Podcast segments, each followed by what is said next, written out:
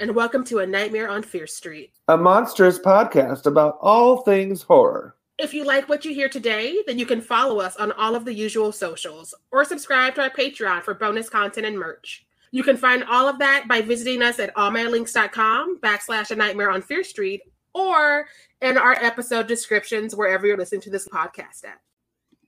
All right, everyone. Uh, I'm here this week. Sheree's taking the week off, uh, but I am here covering Poltergeist 2 with the lovely, the fabulous, the ferocious Alma from our neighbor down the street, uh, Fifth Street. So, welcome, Alma.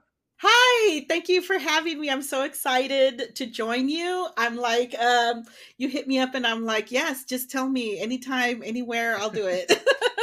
yes, yes, yes. So this continues our deep dive into the 80s. We love the 80s. We love most parts of the 80s. Well, let's just say that. I don't know if we'll say we love all the 80s, but there was there were some choices being made, including this film. But mm-hmm. we'll get into that in a little bit. But, well, but let's get caught up with Alma. Uh, number one, uh, how are things going on Fifth Street? What y'all got going on? Uh, right now we're on hiatus. We just finished our season on. Um, we did the whole season on women of horror. Uh, so every episode like featured a woman, at, like actor, from director, anybody behind the scenes, anything like that. And during our break right now, covering a couple of festivals, headed to Salem, and then we're going to start our new season. I forgot when, but that season, I don't know if it's supposed to be a surprise of like what we're covering or something. So I'll just keep it a secret. Uh, okay. Uh, I'll probably... be on the edge of my seat. I'll be like, oh, I'm so excited. yeah, I have. I have no. I just don't know if I'm supposed to say, but no. it'll be. It's nice to have a little secret, you know, even if it's not that big. right. We love a mm-hmm. surprise. Mm-hmm. We love a surprise. You know. Um. So, what you been watching? What you any, any standouts recently? Oh yeah, I've been watching everything new first of all. Everything new. So I caught Evil Dead Rise already. Scream 6. Uh, my uh. favorites from the year so far. Absolutely loved. And then um, I caught like a random film yesterday called The Dark. It's an Austrian movie and I it was not what I expected. It was not like a fun movie like I was in the mood for watching something fun and it was it was dark. It's called The Dark. and it right. was it was really good. So I recommend that one. Like find it. It I I think it was just like on Prime and Tubi or something. I can't remember because. I've been I try to stay on Tubi because I like it. Like they'll just keep playing movies and I don't mind the commercials. So I, yeah, I don't mind a commercial either. I'm with people that like I will purposefully pick like the lowest choice and like the plans for uh-huh. Netflix uh-huh. and uh, that include the ads because I'm like it's a minute and a half. I'll refresh my beverage. Like, yeah, I and that's what I do. That's what I do. Right. it brings it back to like when you were a kid and you had to like, you know, wait right. for a commercial. It's not a big deal to me. I like it. I don't mind it. And then when when we watch movies, like I, I write my notes in in the break, so it works. right.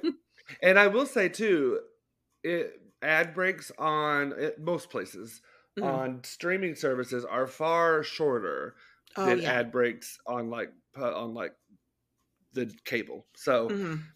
we got that going for us as well. Uh, but yeah, that's awesome. Great, great things. I'm so excited for Evil Dead. I I'm so it just the the previews all look incredible.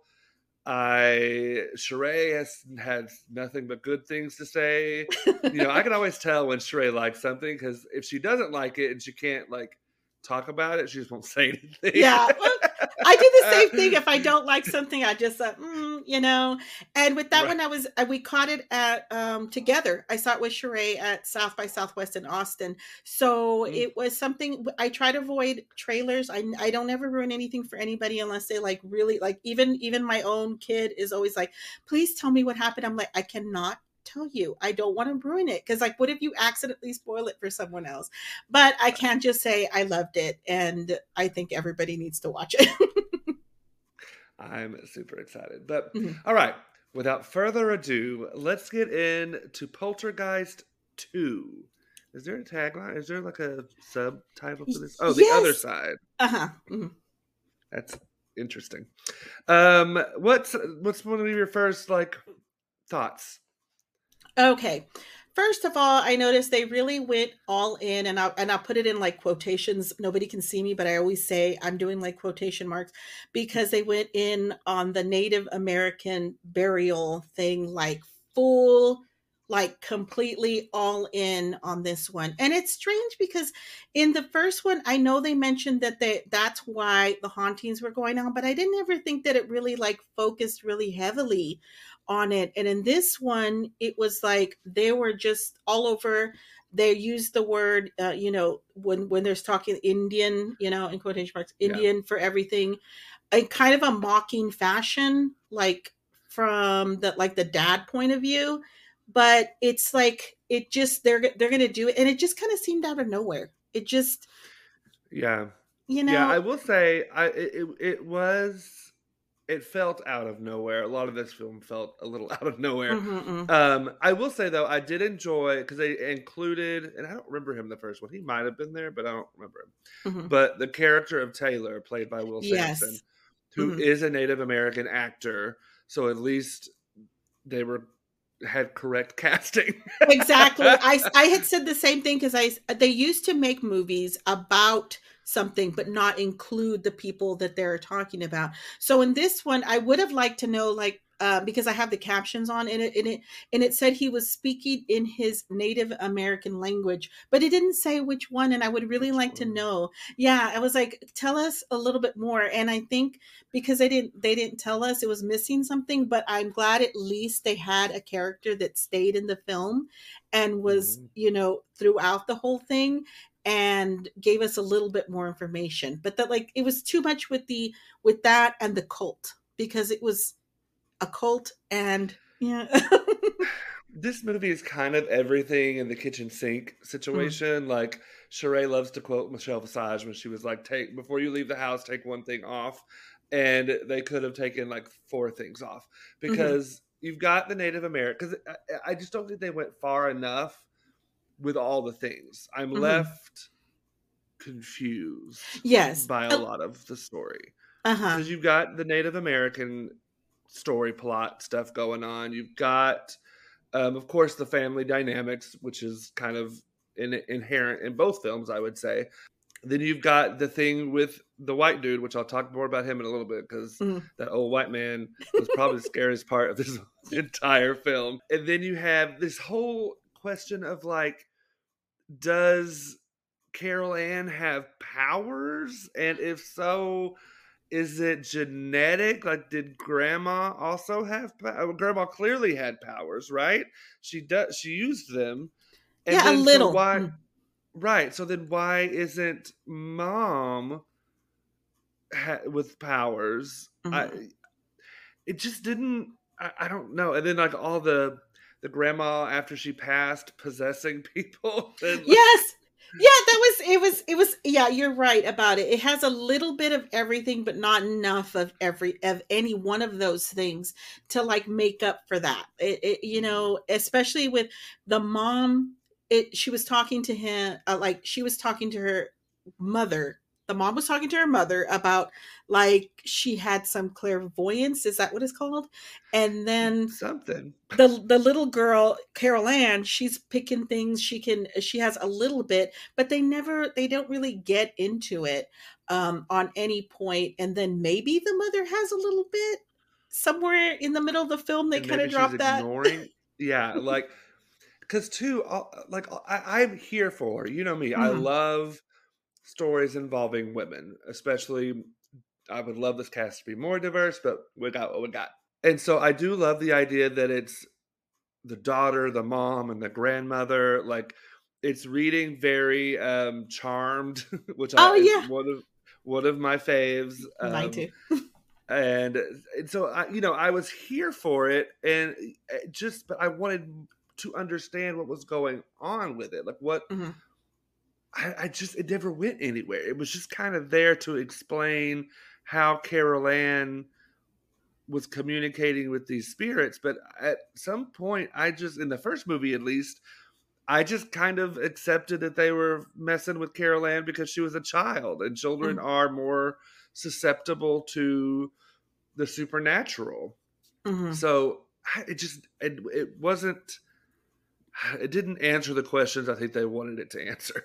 Uh huh. And I don't recall her being uh, like having any special gift in the first one, other than feeling the, the exact same way that you felt like that she was the youngest, so therefore you know just like we say that little kids and and animals can see things and whatnot and in this one they went all in it by just stating that she could she could do this or see things but no explanation of where that really came from like the this i I know that they cut out a lot of the film, and I'm wondering if it was in those parts where we missing some of the explanation, where it would have been better, like cohesion between the different aspects of it. But even then, it's it's all a little bit too much. It's like pick maybe one or two of these things and mm-hmm. go with it, but the it was too many things. Mm-hmm.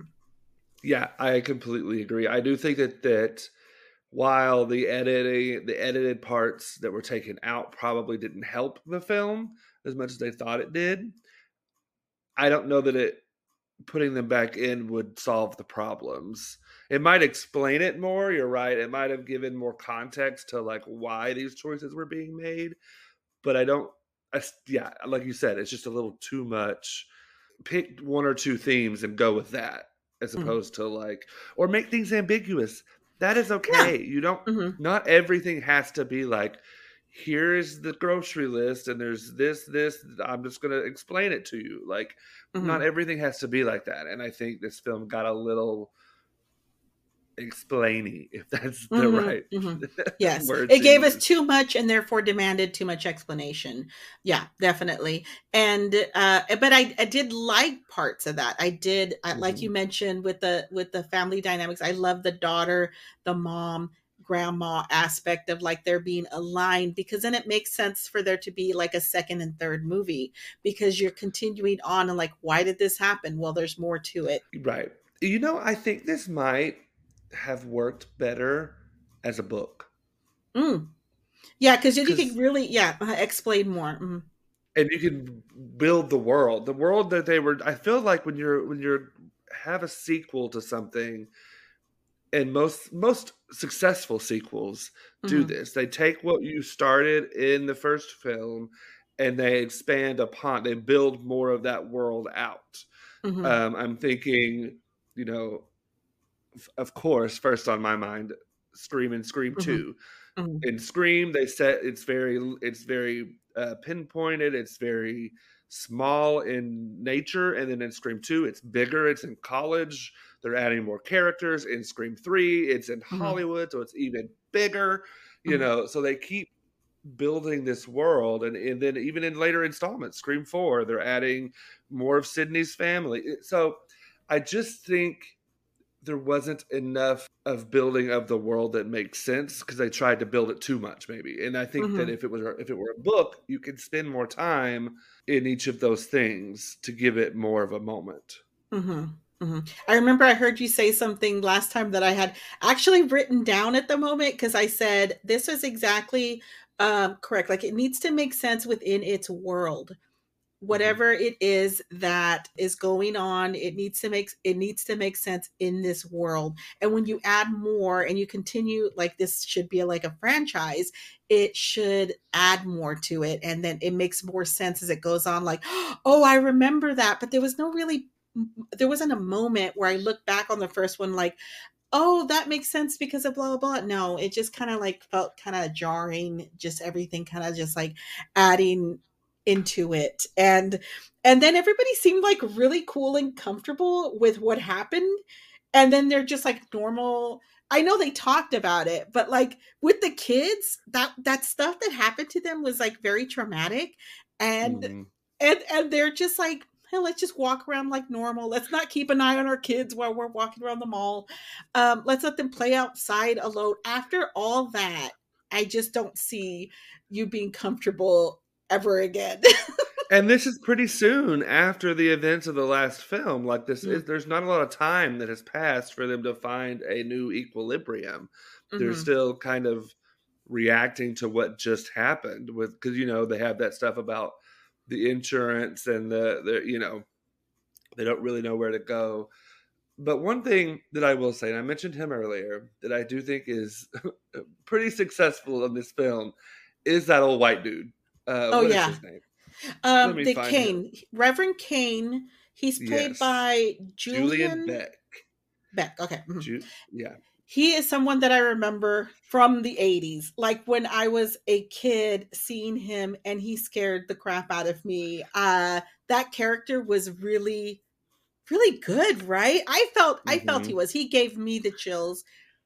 Like, why is he walking yeah. through stuff? Why is he talking to the kid? His smile seemed a little like like not his. Like he, he it seemed not uh, like uh, out of his body like it was separate right. from himself mm-hmm. and the hat he kind of had a demeanor the way he talked and it was scary to me he was, he was the he was the dirty old white guy who walks around and is like, "Have you heard about our good Lord Jesus Savior or Jesus oh, Christ, oh, yeah. our Savior Jesus Christ?"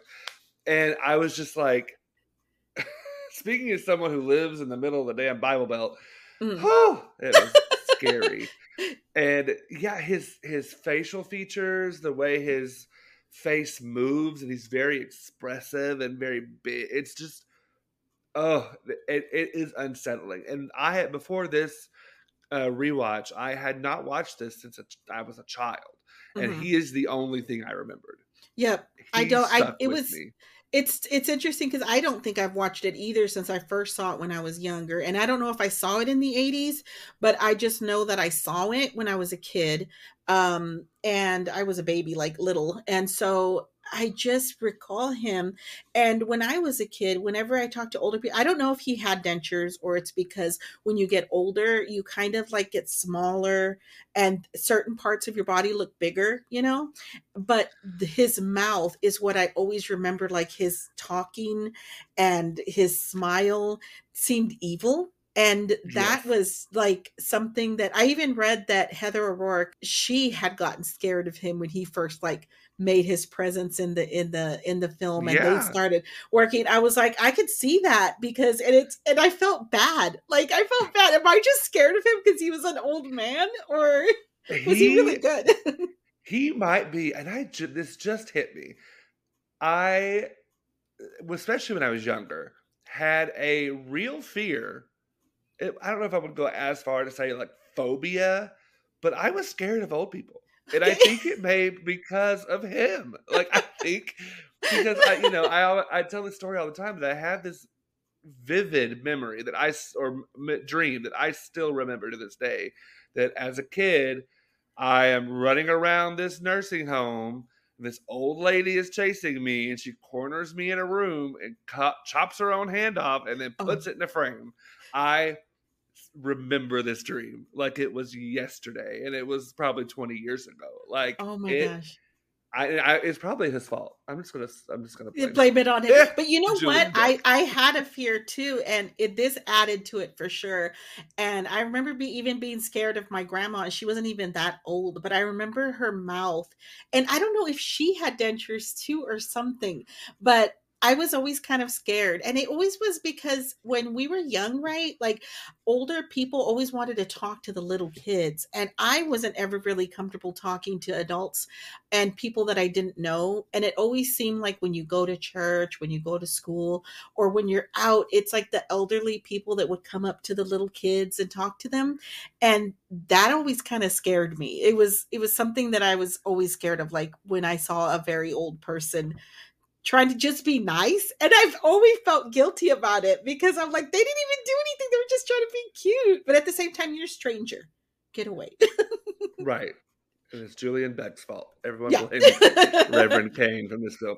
And I will say it was really smart to juxtaposition him with the Native American mm-hmm. character mm-hmm. and culture because especially with his use of Christianity and like him singing the hit the the I'm assuming it's a hymn. I don't know. Mm-hmm. I don't know hymns. Mm-hmm. As he's walking up to the house and him singing it to the uh, to uh, Carol Ann at the at the mall. Mm-hmm. Like it was such an interesting thing to because of course with colonialism and the way white people murdered mm-hmm. millions of indigenous folks, native folks, it's like that was kind of like its own kind of horror and i thought that was a really interesting mm-hmm. choice yeah and see it's good that you brought that up because if they had gone in on that that would have made um like just stay on that subject because you're right he was like singing he was very creepy he did sound like the man who would stand and like protest your your everything and with, the, with yes exactly like he sounds like he should have a bullhorn and a bible and if they had really because the cult i never really understood what was up with the cult like there was a cult but it seemed like like you're right like they had got uh like all um like however many years ago 100 or or whatever is that they were trying to eradicate like the indigenous people of the area because wasn't it just like um native people that were buried under the uh, in there or whatever that he mm. didn't mm-hmm. didn't he wasn't he responsible for killing all of them like they could have really gotten yeah. into that subject because that's like really heavy well maybe it's too heavy i don't know how do you make that lighthearted i don't think it's possible it's all kind of sad and but right. it's evil but it's evil right. it's like a real it would have been an interesting story right it would mm-hmm. have been a more interesting story because it would have said something and mm-hmm. instead mm-hmm. they kind of half-assed said something mm-hmm. which mm-hmm. they did a lot in the 80s so i'm not mm-hmm. really hating yeah. on it but i just uh-huh. I think this movie could have been so much more because, yeah, you're right. They should have even gone that. And yeah, you're right. It wouldn't be lighthearted. It wouldn't be a fun, quote unquote, fun film, but it would have been a better film. Mm-hmm, mm-hmm. And um, you had brought up the insurance thing, and I'll bring up. Uh, there was a few funny parts, and I and I love Craig T. Nelson because he is. Um, I think he's really good at it, injecting like humor in places where it's he's being serious, but sometimes it's just um, uh, you know, he's just kind of, I don't know, it's just like a presence that he kind of has to it. And he looks like he's losing it the whole movie he's kind of like on the edge of like what is you know he he's they're stuck there and stuff like that but you mentioned the insurance on the house because it it starts like they're showing where the house disappeared and he's talking to his wife and they brought up that the insurance had denied their claim and i thought that was hysterical that they bothered to mention their house that completely vanished and they denied their claim because the house isn't vanished it's just missing. And so they will that's why they're poor. That's why because their house got sucked into an alternate dimension. And the insurance acknowledges this but they're saying it's missing. My favorite is when he's like do they think it's coming back yeah, it was it, that was really funny, and I like the way that they started the movie that way because it's acknowledging the stuff that happened in the first film, and mm-hmm. yet it's something that is is kind of funny. It's like funny. Their house is gone. Like, how do you move on and make a part two without bringing up the the fact that their house disappeared? and yeah, it didn't burn down. It didn't. Mm-mm. It just vanished. Vacuumed up into a little a little hole right. And I will say, y'all all know I'm thirsty as hell. I don't understand why I'm so attracted to Craig T. Nelson in this film and in the first one too. I'm like, you know, Daddy, you could get it. Like, I don't know what is going on with me, but he, ooh, I bring it, I bring it up um, sometimes that it's, I like chest hair. like, yes, I'll just say it same. flat out. I like chest hair and he's got real hair and it's like and at some point it just started disappearing on people. I know everybody has their has their preference but i like it. I like it. He's got this mess of you know chest hair. I love it on my husband. I love it like the i like facial hair. I like all of that. I'm like that is just it's good. It's good. They did Listen, a good choice. when when we're cuddling after you know we have some fun I don't want to scrape up against sandpaper. Like, I'm sorry if you're naturally, you know, smooth, okay, that's fine. Mm-hmm. But like if you're naturally not, that's okay too. It's softer. I, it's like it's it's it's somewhere to put your head and just oh, you know. but ooh, and I also loved I, well, I don't know that I would say I loved it. I just think I loved the conversation. It's here. I'm not mm-hmm. sure again that they went enough with it. Is the difference the different takes on masculinity and especially the scene where the mom comes in and Taylor is with the brother, is with Robbie, mm-hmm. and painting his face and teaching him like coming of age as a man situation type stuff and they have a whole conversation and i think but i think they were really playing with that with again the juxtaposition between taylor and kane and the different forms of masculinity taylor being much more gentle and caring but definitely a protector still like even though he is more gentle than kane but kane being very bombastic and he's going to yell at you at any minute is what it feels he, he, he feels like a pow- kane feels like a powder keg that could explode at any minute mm, and taylor yes. feels much more reserved Mm-hmm. And he does it. He does it well because there's certain parts in the film where he grabs Carol Ann and comforts her, and they immediately are drawn to him. Like they can tell. Like when Carol Ann first sees Kane, she's scared, even though he's doing nothing. He's just standing there. But you know, he does look at her, and every moment after that, he's super creepy. But the initial interaction with him and then with Taylor is a smile, and he's not doing anything but it is it's like a very stark difference between the two characters. One that's like the the natural protector and also he's not he just is like very relaxed and um like he knows he doesn't need to argue with you like where there was certain parts where the dad was talking to him and telling him we need to do this and he didn't mind that the dad was arguing with him or saying we shouldn't be doing this or this is silly or whatnot.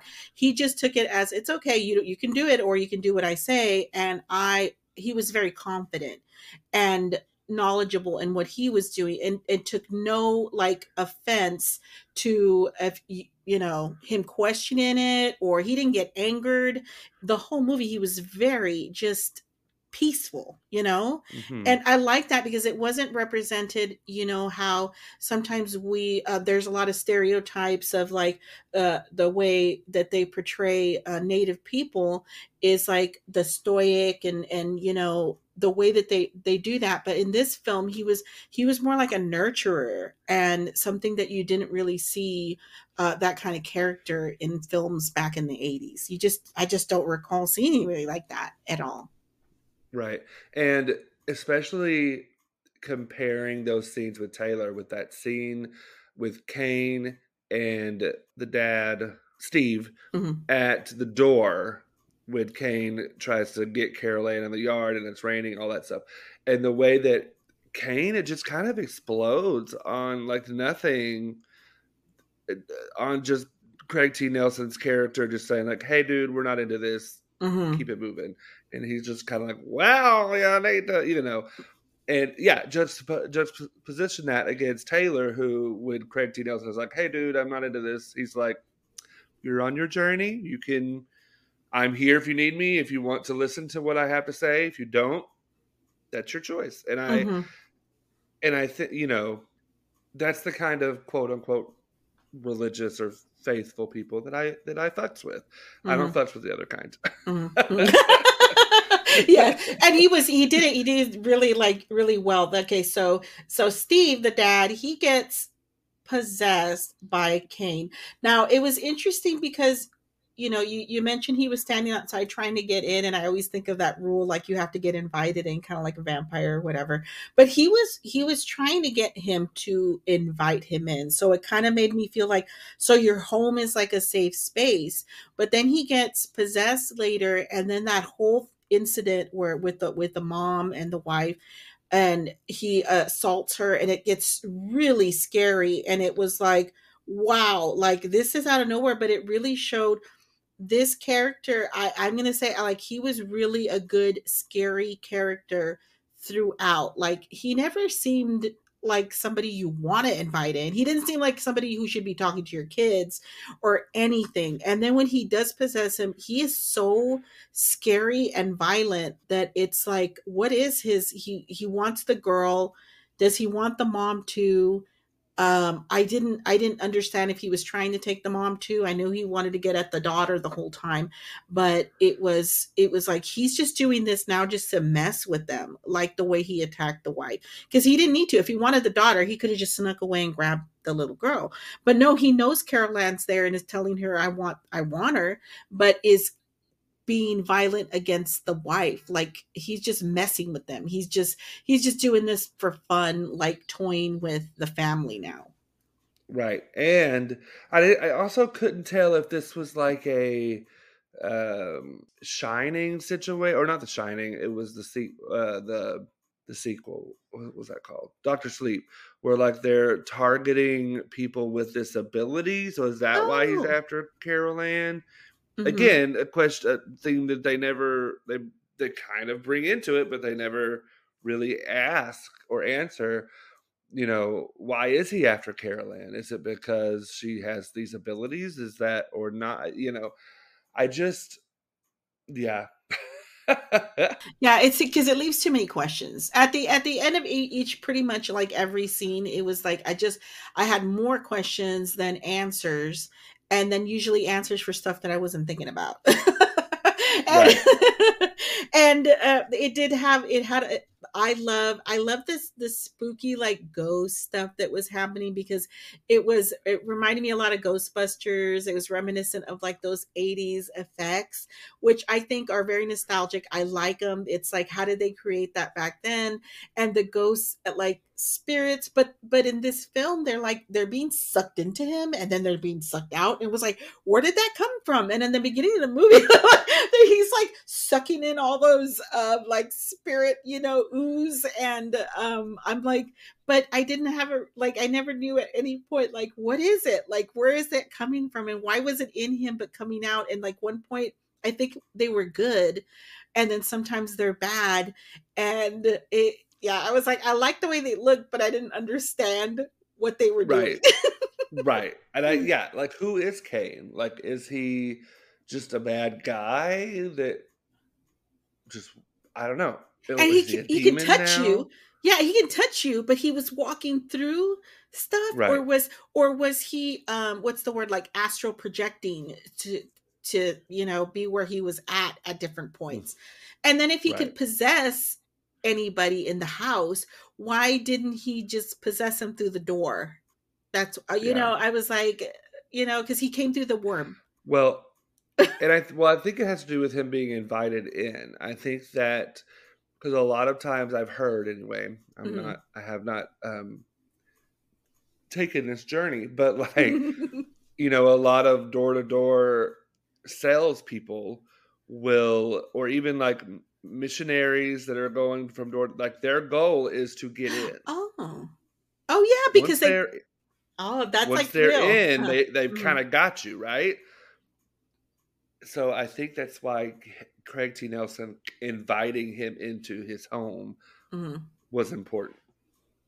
I, I like that you brought that up because it's always kind of only lightly touched upon in the in the movie the religious aspect, but he was and and that's what they do they come knocking at your door they try to get you to let them to come in so they can talk to you and on this one of course he's like this evil dude but it's the same it's the same thing and it's that's why it's like it's so vague because it's only just like lightly brought up like the song he's singing repeatedly i think it said it was like two different hymns um and but it wasn't like one actual one and so but they're not really coming right out and saying like this is a religious thing they're not saying any of that mm-hmm. it's like trying to talk about something but without saying the word like what's that game that you play where you're like you have to uh, guess uh, right. and they're giving you clues yeah. yeah. there's a whole bunch of like code names as one there's there's that one that the little headband or whatever uh-huh. that you put anyway um so yeah, I, I yeah, it's it's interesting, and I wish they would have gone a little further in one in pick pick a lane. Uh-huh. Oh, and pick then, a lane. And then they have um, what is her name from the first movie? Zelda. Um, yeah, Zelda. That's her name uh, from it, and uh, the the actress. They have yeah. her coming into this one, but then she's only they only kept her in for like two little tiny bits. I she... needed more Zelda. I needed more. Ta- uh, her character's name is Tangine, Tangine, Tangina, Tangina, Tangina, maybe. okay. So she was my favorite part of the first movie. Like mm-hmm. by far, favorite part. Best line. This house is clean. Yes, it's it's a whole vibe. It's a whole moment. It's a whole everything and i you remember her. She's a presence. She has a gorgeous voice that i can hear in my head. Um she's just like this beautiful presence and they they wasted her. They wasted her. She's only like in a couple of little bits real quick. Like she shows up at the door and you can see like the mom is all like yay you're here. You're finally here. And and and they had like another big scene with her and they cut it they cut it and um it's like we we needed that because a lot of people they when you have a, a, part two and you bring those characters back we get excited that's why everybody yeah. wanted sidney to stick around and scream for so long because you wanted right. to come back and right. so you you you have courteney cox now and so it's like you have to have something from the first one that's outside of the family that mm-hmm. makes us want to come back and they didn't have her enough yeah and well and i would have I kind of understand that they wanted Taylor to be more the mm-hmm. central, mm-hmm. the the Tangina Tangina character in this film, the kind of protector of the family, saving the family, and I do appreciate that because it is diversity. Um, and if you're going to talk about Native folks, put a native person in there for God's sake. Mm-hmm. Um, so I did appreciate it in that way, but I think she could have been utilized more. I don't know if it was a mm-hmm. scheduling thing or, like you said, that the stuff that I cut out, mm-hmm. but she could have been like.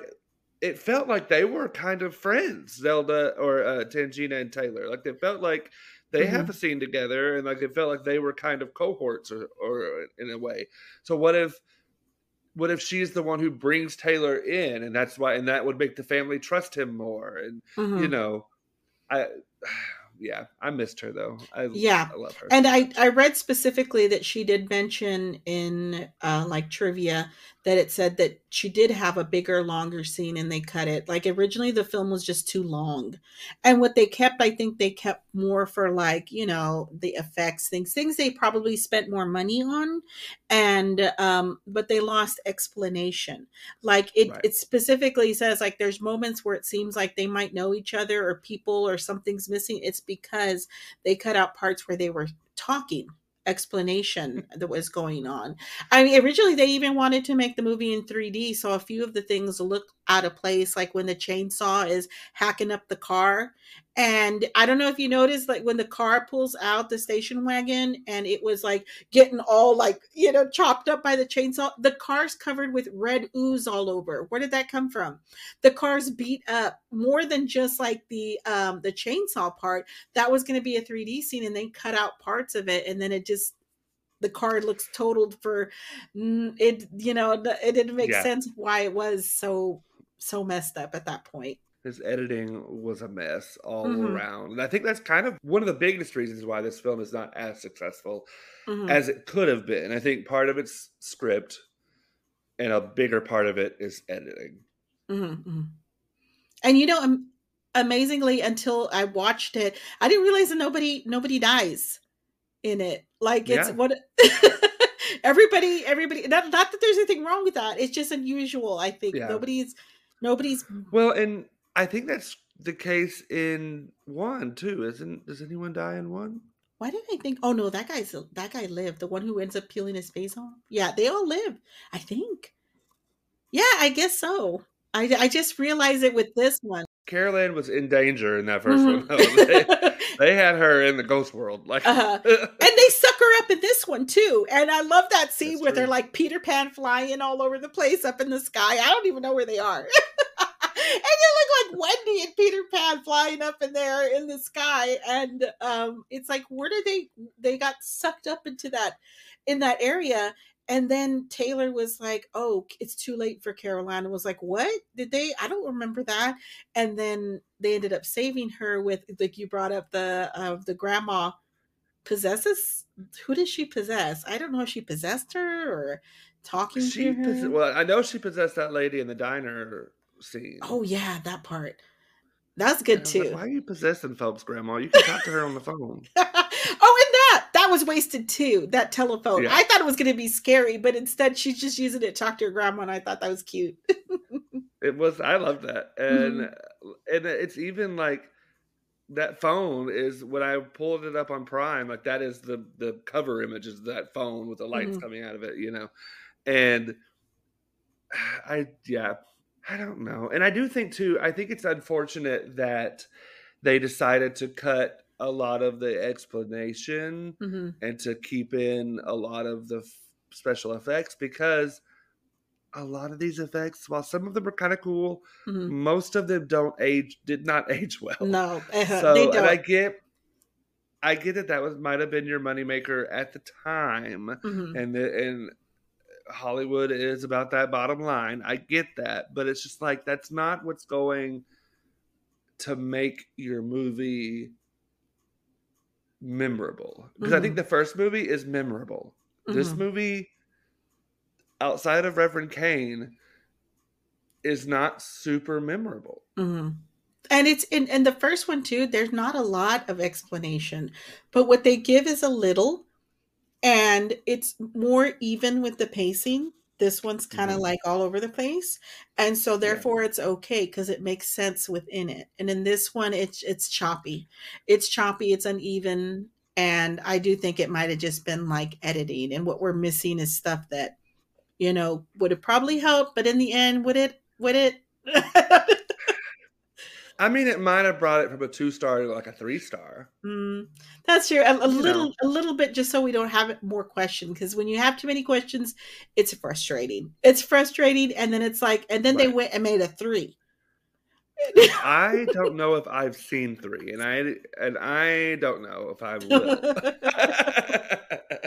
I might, I might get around to it at some at some point, but I do think that there's there's things here that are cool and interesting and ahead of its time honestly mm-hmm. Mm-hmm. from for 86 right yeah this film came out yes 86 yeah I, I, like the the conversations about white christianity and indigenous folks and masculinity and mm.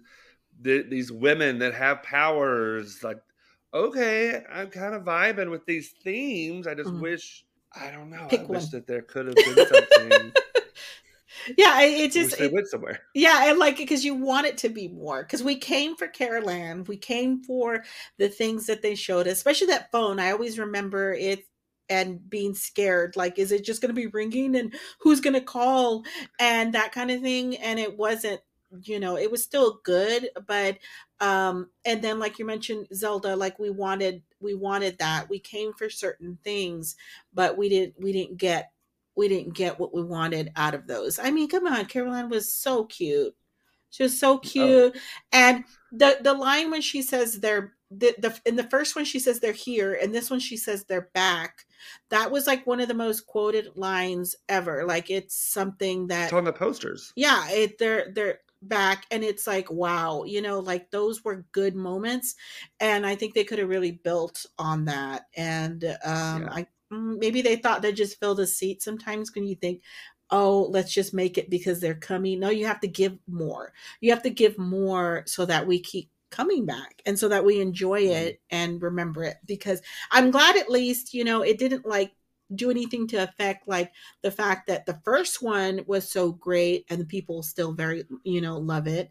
You know it didn't do anything to like ruin that kind of like great you know how we how we enjoyed the first one right yeah this doesn't take away from the first one whereas i think some sequels do and that's mm-hmm. why like i have not seen the fly 2 I don't think I'm going to. I saw it. See, there's be it does because it's like what I'm like. I remember I was too young to realize it's like how they get to bring Jeff Goldblum back because I'm coming to see this because Jeff Goldblum.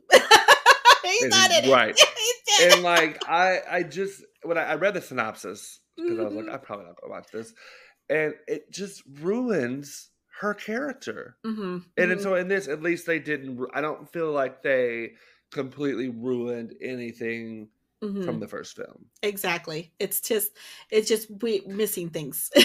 and right, and I think they were walking a very fine line in their use of native culture and Native American culture.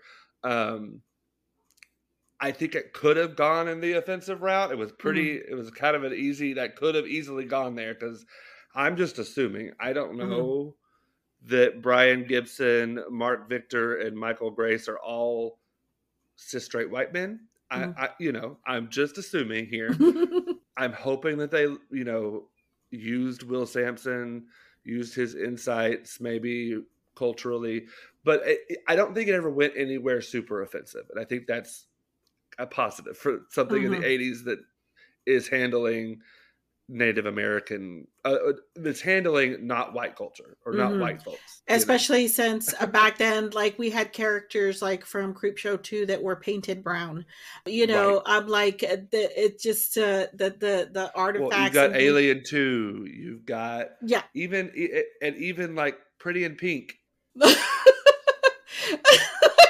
it's not you know that's that's so oh that movie yeah, I it just, whew. but it, luckily it doesn't go anywhere that way. It's but it's still just mm-hmm. could have been good. Could have it could have been great. I think, mm-hmm.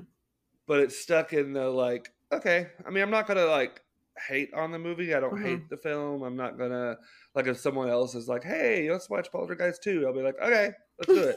that old white dude's creepy as fuck, but like, it's not anywhere near a fave of mine for mm-hmm. sure for sure. I I think we covered everything that was kind of like all over the place for me.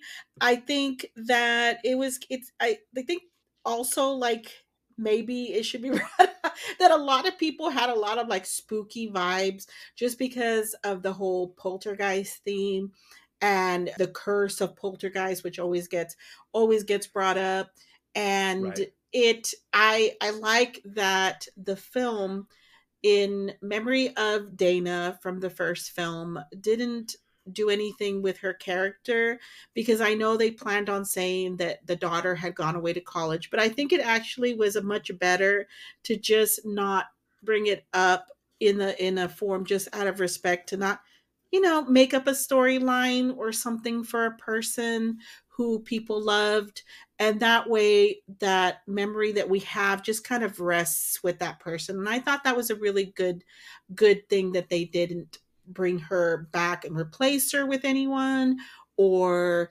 anything like that. I think just leave her in the first film that way we can remember her acting and her you know those beautiful moments those things that we remember fondly. They didn't they didn't right. mess any of that and i like that. I appreciated it. I agree I agree. I think that, that yeah, that could have been a real cringe moment, mm-hmm. but they avoided it, so that's a good thing. Let's get spicy, Alma. Let's do this. Let's get spicy. What is your hot take? My hot take, and I even wrote it the way that I did when I was thinking it. Alma still thinks this movie was a little scary. That's my hot take. I was that white man. That white man did not crack two nails on the other white man. I I read um it was like in there because I always like fondly remember Heather O'Rourke and she had said that this one was a little boring and slow for her. And um and I'm like, okay, I, I get that, but I was still a little scared. First of all, creepy old white dude was scary.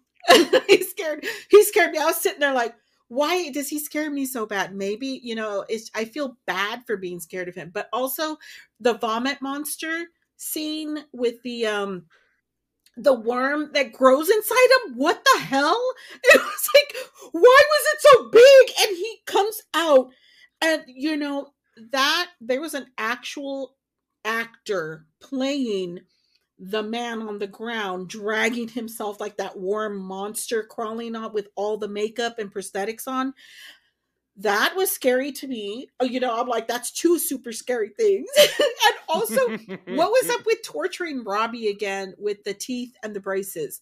That was messed up. That poor kid having that the like the wire coming out of his mouth i don't know why that creeped me out so bad but i could just imagine like being him and just being horrified and i think it's because i still remember him being traumatized by the clown in the first one and in this one they were like we didn't want to do that again to him so we re-traumatized him with something new. I think i would have rather had the ghost come i mean the the clown come back for me. I think i would have been like i know you and this time i'm not scared of you but this time they were like they wrapped him up and i thought they were going to kill him I, yeah, I will say that poor little boy. yeah.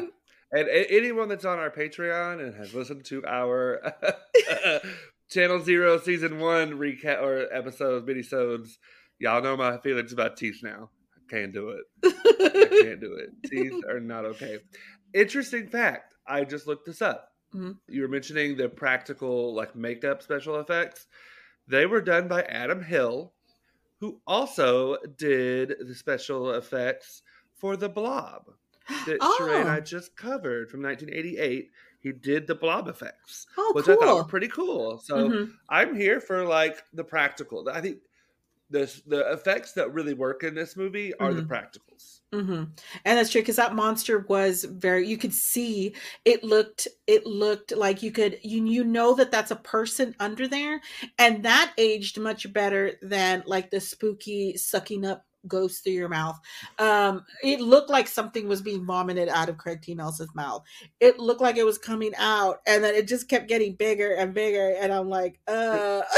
I think I right. I think I blocked because I'm so attracted to Craig T. Nelson that I blocked that scene out of my mind because I just can't. the worm in the bottle, did you notice it was like wiggling as he was going to swallow it? And I'm like, uh, uh, don't drink the worm. I've never drank the worm. Have you ever drank the worm in nope. like tequila or anything like that? Mm-mm, mm-mm. I don't do worms. We, we were in uh, Vietnam and I drank moonshine out of this dude's shed in the back of his house. I'm not kidding you. It was rice wine, they called it. And I legit drank it out of this ancient looking thing. I wish I had a picture. I show it to you right now. And when he was drinking that worm, I'm like, I ain't drinking that. I've seen where they make stuff like that. I'm not drinking any fat little worm inside of a bottle that's all sucked in. No. There was snakes in. I've seen poltergeist too. Okay.